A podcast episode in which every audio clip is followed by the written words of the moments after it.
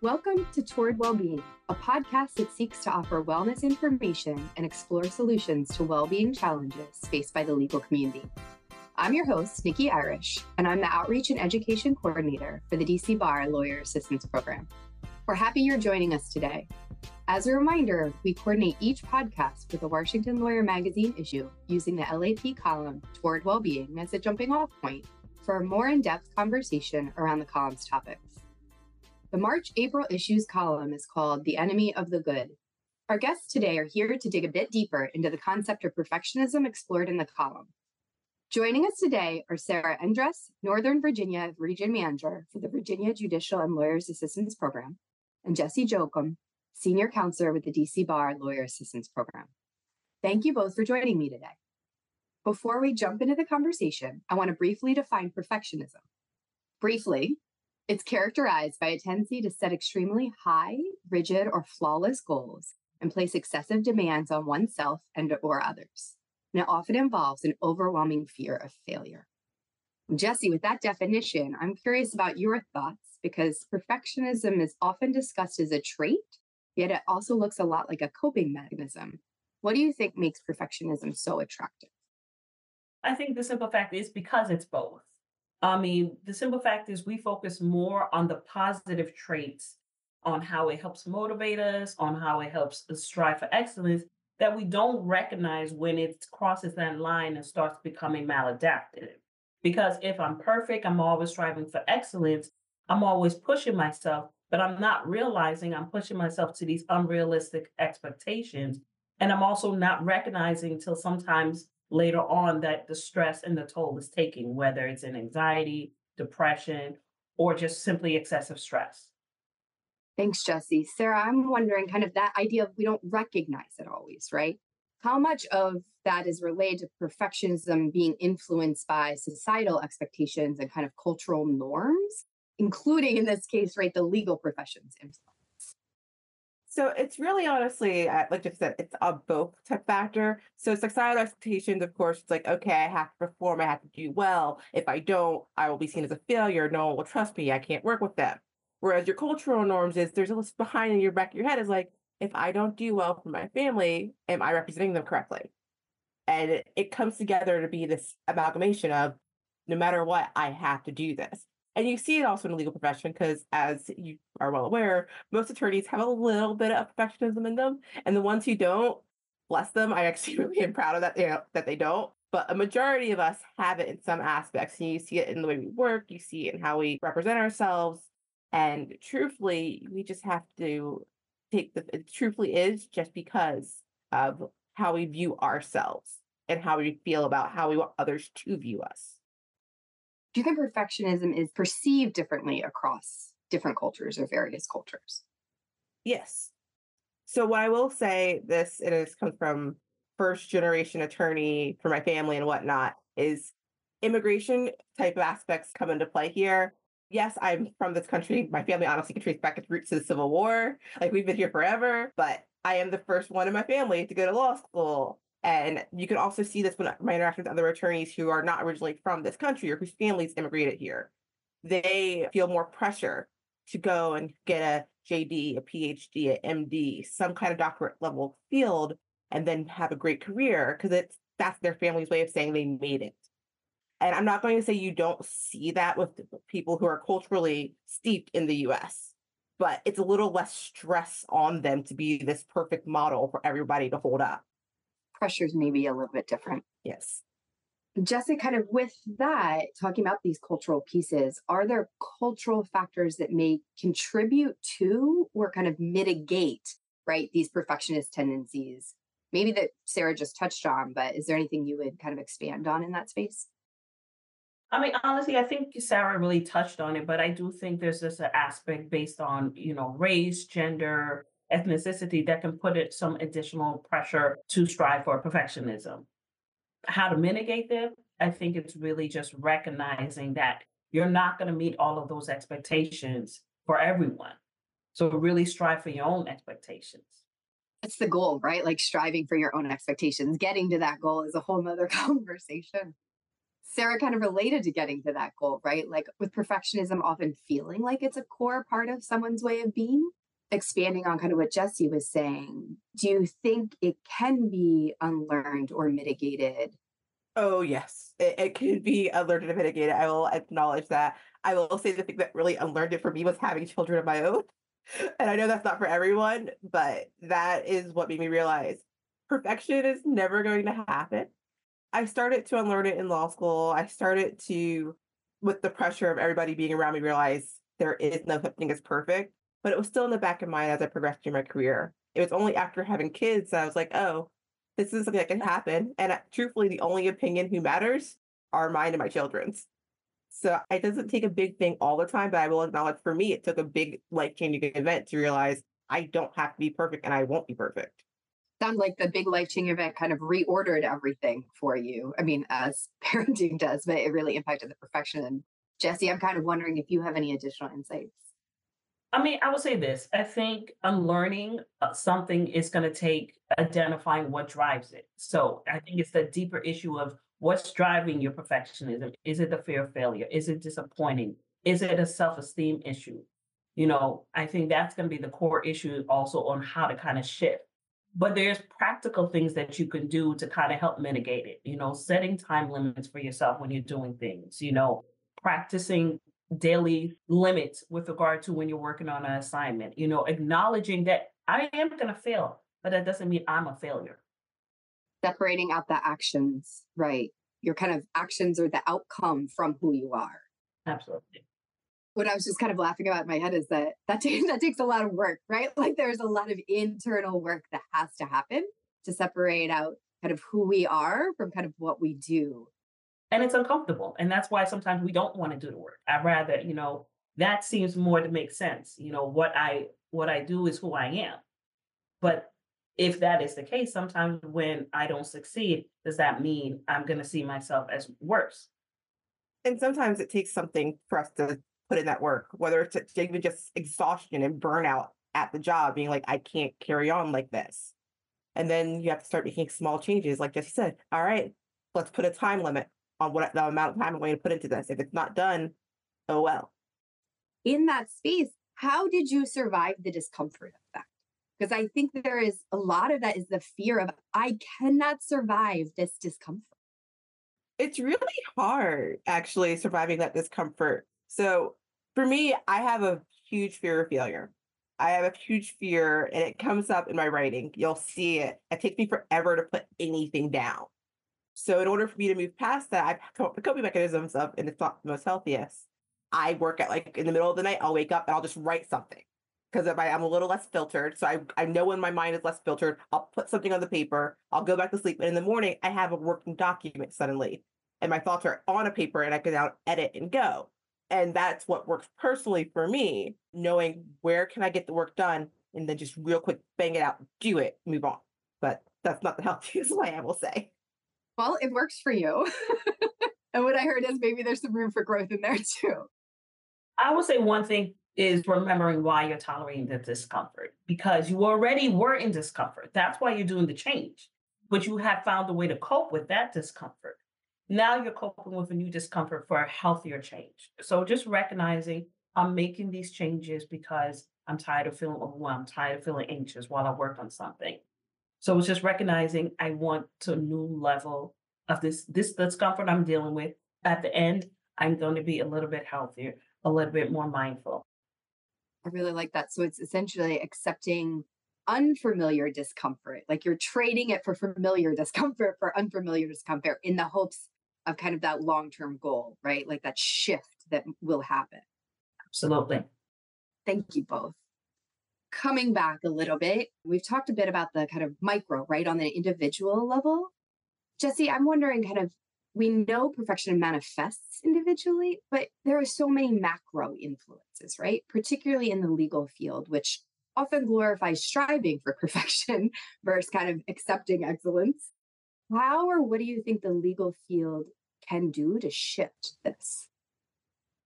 Well, again, I think is the messages that's being said. You know, if that person who's working those excessive hours is constantly being praised, everyone else is going to start to question their own actions, you know, their own You know, am I doing enough?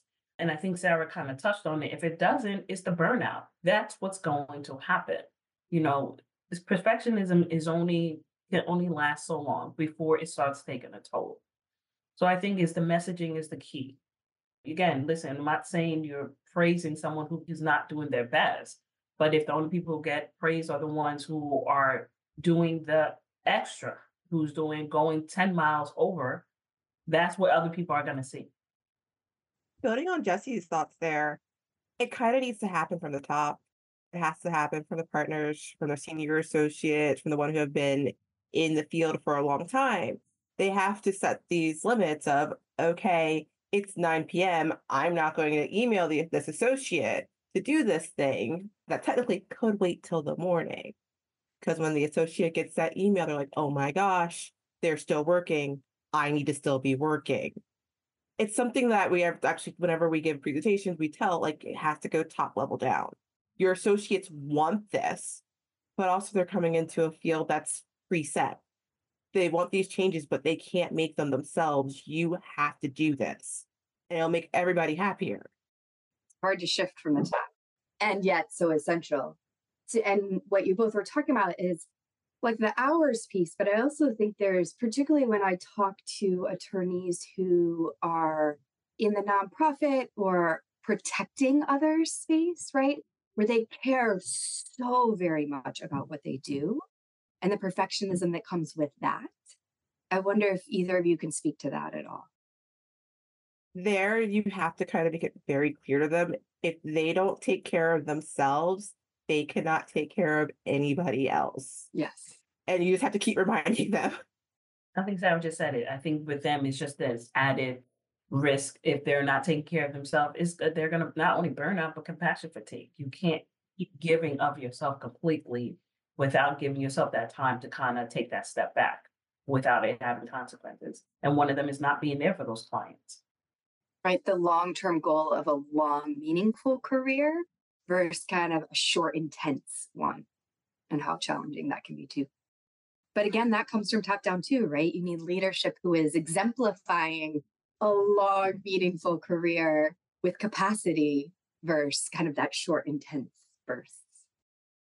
Sarah, you've shared of yourself, but related to this, kind of have you personally experienced witness attorneys recovering from their perfectionism and kind of what did that look? Yes, I have seen a few who have decided that what they were doing was not working for them and it was leading to the burnout. So small things. They've taken a step back. Honestly, they started talking to a counselor and talking to someone to start processing what was going on in their lives to get to the root issue. And I know I will always say everybody should talk to one if you feel the need be. They started to try and put in, as Jessie was saying, time limits. And they started to actually say, all right, when I am focusing on this one activity, I will not multitask. I will not think about these several other things. And they keep reminding themselves, like, hey, I am focusing on this one thing. I'm not going to be distracted it takes a lot of time and we kind of have talked and have check-ins with another person to hold accountability so that we can ask how's this going? Are you okay? And they're like yeah or like i didn't actively do this then i'm falling back into old habits. So talking to someone else really i think has helped accountability factor. That's a big piece. Thank you sarah so kind of checking in with others right? On two fronts is what i heard. So kind of initially in the process, kind of trying to understand the root issue around the perfectionism. And then once we've done that, we kind of move to the space of, okay, what are the behaviors that I'm going to change and kind of having some accountability in how I change those behaviors. Yes. Jessie, any thoughts that you want to share?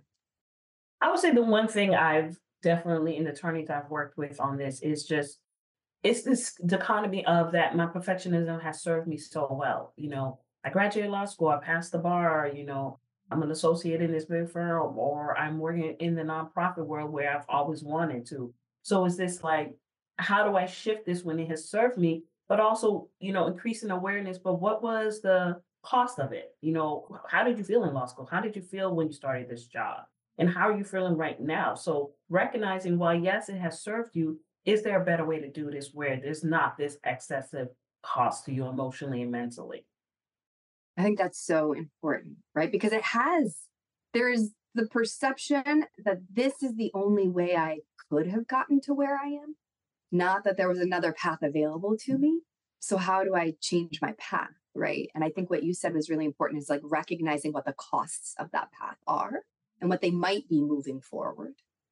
How have you seen people do that? Like be able to say, this is the cost and it's not worth the cost anymore. What brings you here? What are you feeling right now? What do you feel like at the end of the day of workday? Do you get to enjoy your family when you're not working? Helping them identify what the cost has been. And in both your answers, right? It's often talking to somebody else, whether that is a mental health professional or whether it's somebody else, whether it's a mentor or a spiritual advisor or whomever that is, right? But getting that perspective, outside perspective, I think is so important. And maybe simply going for a walk with a friend and saying, oh, I'm just so tired all the time. Your friend saying, Well, you're tired all the time. Yes.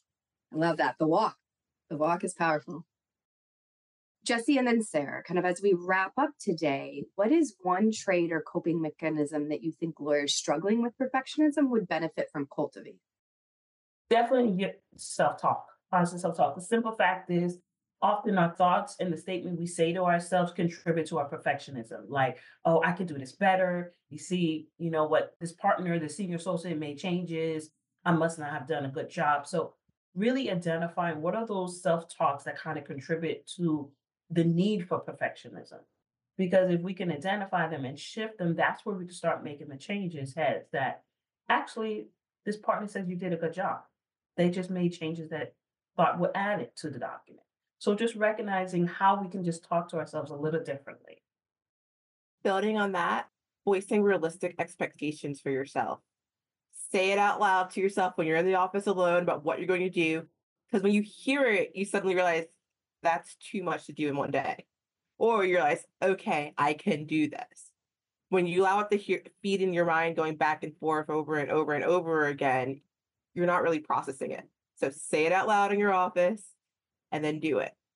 And you'll get an as you do this more, you'll get an idea of okay, what is realistic for me to do today and get accomplished, and what did I list that just never happened. I wonder too if in that space the realistic expectations, that's where having somebody else might be helpful too. Right. Because sometimes in the beginning, maybe on our overcoming perfectionism journey, we may we may constantly believe those unrealistic expectations and that's why I'm saying say it out loud and not just in your head, because now you've put it out there. So that at the end of the day, when you did it, accomplish it, you can't be like, oh, I just ran out of time or I was spent switch time on here. Doing it every morning before you start, you'll get a better idea of what you can actually accomplish. It's kind of awareness of self talk, kind of awareness of expectations. And what I like is both probably externalizing, right? Whether like saying it out loud whether writing it down and maybe even catching your own self talk by saying it out loud or writing it down. So you can kind of check yourself a little bit. As we wrap up, is there anything else you want to say or add that we haven't touched on or covered? I think one thing to just keep in mind you can still strive to be the best person, the best attorney, the best mother, father if you can, but you don't have to be perfect. So it's just striving to get better every single day but not striving for something such as perfection. It's a lot better to get something done than to be crippled by the worry that it's not perfect. It slows you down so you get nothing accomplished. Thank you both for that. And thank you so much for being here today and for the conversation. Listeners, I hope you enjoy this conversation as much as I did. I want to leave you with two thoughts. One is given the prevalence and impact of perfectionism in the law, this is a gentle reminder that failure is a universal human experience. And last I checked, you are human. And your worth isn't determined by flawless outcomes, that you are enough. And I hope you can practice being as kind to yourself as you would be to a good friend. And then the other is if you need help navigating this space or really any space, know that help is available. And please reach out to your local lawyer assistance program, whether that's the DC Bar, Virginia Judges and Lawyers Assistance Program, or wherever you're listening. We hope that you know that the help is available to you. And until next time, take care.